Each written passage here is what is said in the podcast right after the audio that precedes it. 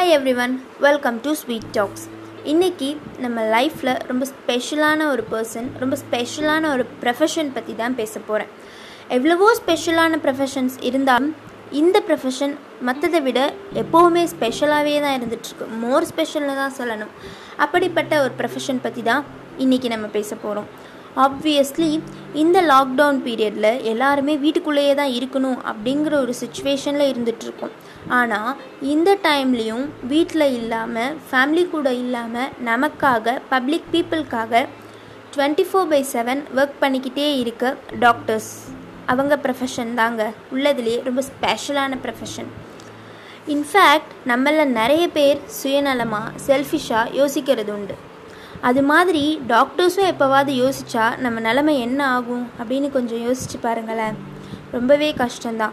இந்த corona virus time பரவி spread ஆகிட்டுருக்க இந்த டைமில் டாக்டர்ஸோட கான்ட்ரிபியூஷன் அப்படிங்கிறது சொல்லி முடிக்க முடியாத ஒன்று அவங்களோட கான்ட்ரிபியூஷன் தான் நமக்கு வந்து ரொம்ப பெரிய ஒரு சப்போர்ட் அவங்களோட சப்போர்ட் தான் நம்மளுக்கான மிகப்பெரிய ஒரு ஹோப்பாக இருந்துகிட்ருக்கு டாக்டர்ஸ் அப்படிங்கும்போது இட்ஸ் நாட் ஜஸ்ட் ஒரு ப்ரொஃபஷனாக மட்டும் அதை பார்க்காம அதை ஜஸ்ட் சர்வீஸாக அது மக்களுக்காக ஒரு பண்ணுற ஒரு பணியாக பண்ணிகிட்ருக்காங்க எந்த ஒரு விஷயத்தையுமே நமக்கு பிடிச்சி பண்ணால் அது தொழிலாக தெரியாது பணியாக தான் தெரியும். பணி அப்படிங்கிறதுக்கும் தொழில் அப்படிங்கிறதுக்கும் நிறைய வித்தியாசம் இருந்துகிட்ருக்கு நம்ம ஆள் மனசுலேருந்து பண்ணுற ஒரு விஷயம் நமக்கு பிடிச்சி பண்ண ஒரு விஷயம் நம்மளோட ரொட்டீன் ஒர்க்கான மிங்கிளான ஒரு விஷயம் நமக்கு டிஃப்ரெண்ட்டாக தெரியாது. ஃபோர்ஸ் பண்ணி பண்ண வேண்டிய விஷயமா இருக்காது. அப்படி தான் டாக்டர் ப்ரொஃபஷனும் போயிட்டுருக்கு.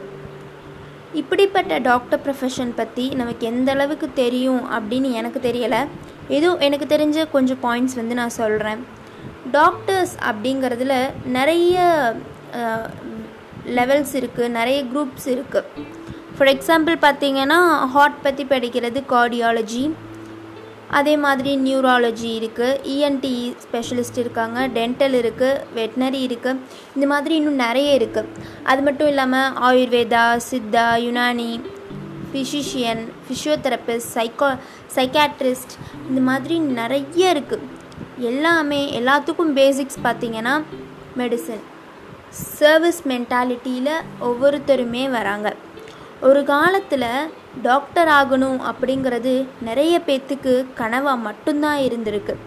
இப்போவும் சில பேருக்கு அது கனவாக தான் இருக்குது என்ன முன்னாடிலாம் டாக்டர் ஆகணும்னா டுவெல்த்தில் ஜஸ்ட் கட் ஆஃப் மார்க் எடுத்தால் மட்டும் போதும். ஆனால் இப்போது டாக்டர் ஆகணும்னா நீ கட் ஆஃப் மார்க் வச்சிருக்கியோ இல்லையோ அதுக்கான தகுதி தேர்வு நீட் எழுதியே ஆகணும். இது எதுக்காக எழுதுகிறோம் அப்படின்னு நிறைய பேர்த்துக்குள்ள ஒரு கொஸ்டின் மார்க் ஒரு வேதனை கோபம் இருந்துக்கிட்டே தான் இருக்கும். ஏன்னா மெட்ரிக்கில் படிக்கிறவங்க சிட்டியில் படிக்கிறவங்க ஈஸியாக இதை பண்ணிட முடியும். ஆனால் வில்லேஜில் கவர்மெண்ட் ஸ்கூலில் படிக்கிறவங்களால முடியாது அப்படிங்கிற மைண்ட் செட் எல்லாருக்குள்ளேயுமே இருந்துகிட்டு இருக்குது அது அப்படி இல்லைங்க. அதோட நோக்கம் வந்து எல்லாருக்கும் டாக்டர்கள் டாக்டர் ஆகணும் அப்படிங்கிற கனவு நிஜமாக்கணும். ஆனால் அதுக்காக இஷ்டத்துக்கு எல்லாருமே டாக்டர் ஆகிட்டு தகுதியே இல்லாதவெல்லாம் டாக்டராக இருந்தால் நம்ம நிலைமை என்ன? யோசிச்சு பாருங்கள் அதுக்கான தகுதி தேர்வு தான் இந்த நீட் நீட்டை நம்ம கிளியர் பண்ணுறப்போ நமக்குள்ளே கொஞ்சம் டேலண்ட்ஸ் இருக்கும். டாக்டர் நாலேஜ் இருக்கும் கண்டிப்பாக அது இல்லாமல் நம்மளால் வந்து ஒரு கம்ப்ளீட் டாக்டராக ஆகவே முடியாது அப்படின்ற ஒரு சுச்சுவேஷனை உருவாக்குறதுக்காக தான் இந்த தகுதி தேர்வு கொண்டு வந்திருக்காங்க. இதை நிறைய பேர் ஆரம்பத்திலேருந்தே எதிர்த்துக்கிட்டு தான் இருக்காங்க. ஆனால் நம்மள நிறைய பேர் ஒரு விஷயத்த மறந்துட்டோம். என்னென்னா இந்த உலகத்தில் நடக்காதது தட் இஸ் இம்பாசிபிள் அப்படின்ற ஒன்று இல்லவே இல்லை. நம்ம மனசுக்குள்ளே நான் இதை ஆகியே தீரணும் அப்படிங்கிற எண்ணம் இருந்தால் கண்டிப்பாக நமக்குள்ள உத்வேகம் இருந்து நாம் கண்டிப்பாக அதை அச்சீவ் பண்ணியே ஆகும் அது மாதிரி கவர்மெண்ட் ஸ்கூலில் படிக்கிற பசங்களாக இருந்தால் என்ன? இல்லை மெட்ரிக்கில் சிபிஎஸ்சி சிலபஸில் படிக்கிறவங்களாக இருந்தால் என்னங்க? டாக்டர் ஆகணுமா? உனக்கான கனவை நீ தான் முடிவு பண்ணணும். டாக்டர் ஆகணும். ஸோ வாட் நீட் எக்ஸாம் எழுதணும். அவ்வளோதானே கண்டிப்பாக எழுதுகிறோம் பாஸ் பண் பாஸ் பண்ணணும். என்ன கொஞ்சம் எக்ஸ்ட்ரா டைம் போட்டு படிக்கணும்? அவ்வளோதானே இதில் நம்ம புதுசாக எதுவும் பண்ண போகிறது இல்லையே இந்த விஷயத்த மறந்ததுனால தான் எவ்வளவோ இழப்புகள் எவ்வளவோ ஏமாற்றங்களை நம்ம பார்த்துக்கிட்டு இருக்கோம். மனுஷனுக்கு மனசில் ஆசைகள் மட்டும் இருந்தால் பத்தாதுங்க. கனவுகள் மட்டும் இருந்தால் பத்தாது. அதை அச்சீவ் பண்ணுறது எப்படின்றத நிறைய நம்ம ஆரம்பிக்கணும்.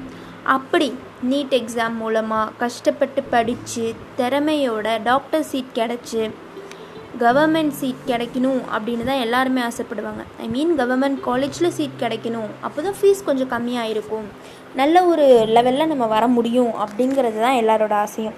அப்படி வந்து ஃபைவ் இயர்ஸ் எதை பற்றின திங்கிங்கும் இல்லாமல் அஞ்சு வருஷம் கஷ்டப்பட்டு படித்து எம்பிபிஎஸ் முடித்து அதுக்கப்புறம் மேலே எம்டி எம்எஸ் இந்த மாதிரி பண்ணி ஒரு டாக்டர் அப்படின்னு கம்ப்ளீட் டாக்டர் ஆகிறதுக்கு மினிமம் ஏழுலேருந்து எட்டு வருஷம் ஆகும்.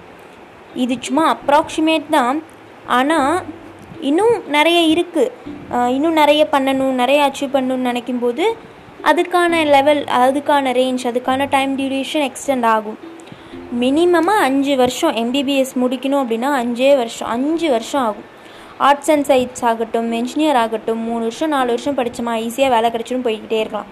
ஆனால் டாக்டர் அப்படிங்கிறது அப்படி இல்லைங்க. எத்தனை வருஷம் படித்தாலும் நமக்கான திறமைகள் இருந்து அதுக்கான தகுதிகளை நம்ம கிராஸ் பண்ணாதான் நம்மளால் முழு டாக்டர் ஆக முடியும்.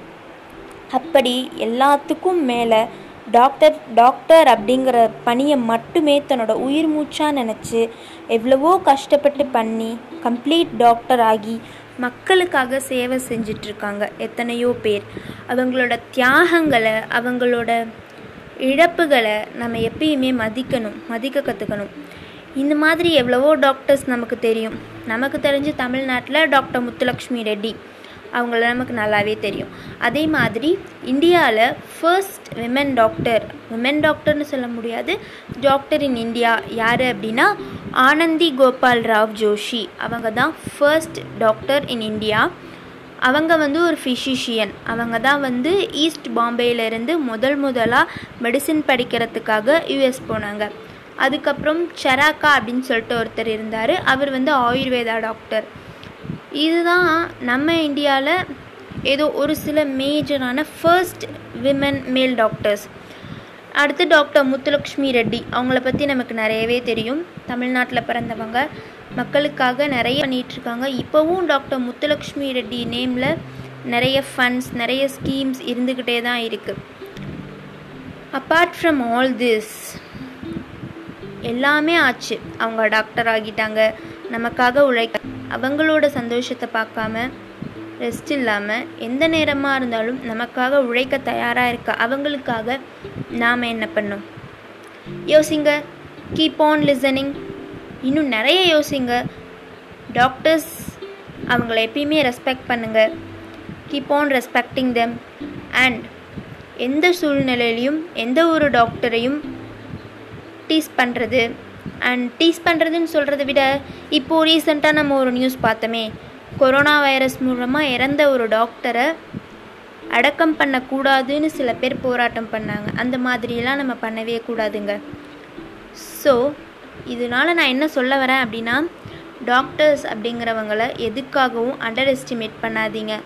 அவங்களோட இதுக்காக உழைக்கிறாங்க அப்படின்னு நினைக்காதீங்க. நமக்காக உழைக்கிறாங்கன்னு பாருங்கள் அந்த கண்ணோட்டத்தில் பார்த்தா எதுவுமே தப்பாக இருக்காது. So guys respect doctors keep supporting them அவங்க என்ன சொல்கிறாங்களோ அதை நம்ம அப்படியே பண்ணால் நம்ம லைஃப்பும் நம்ம ஹெல்த்தும் நல்லாயிருக்கும் அப்படின்னு சொல்லிட்டு இப்போ நான் கிளம்புறேன். இதே மாதிரி இன்னொரு எபிசோடோட நாளைக்கு வந்து மீட் பண்ணுறேன் அண்டில் தான் it's bye from me keep on listening to sweet talks bye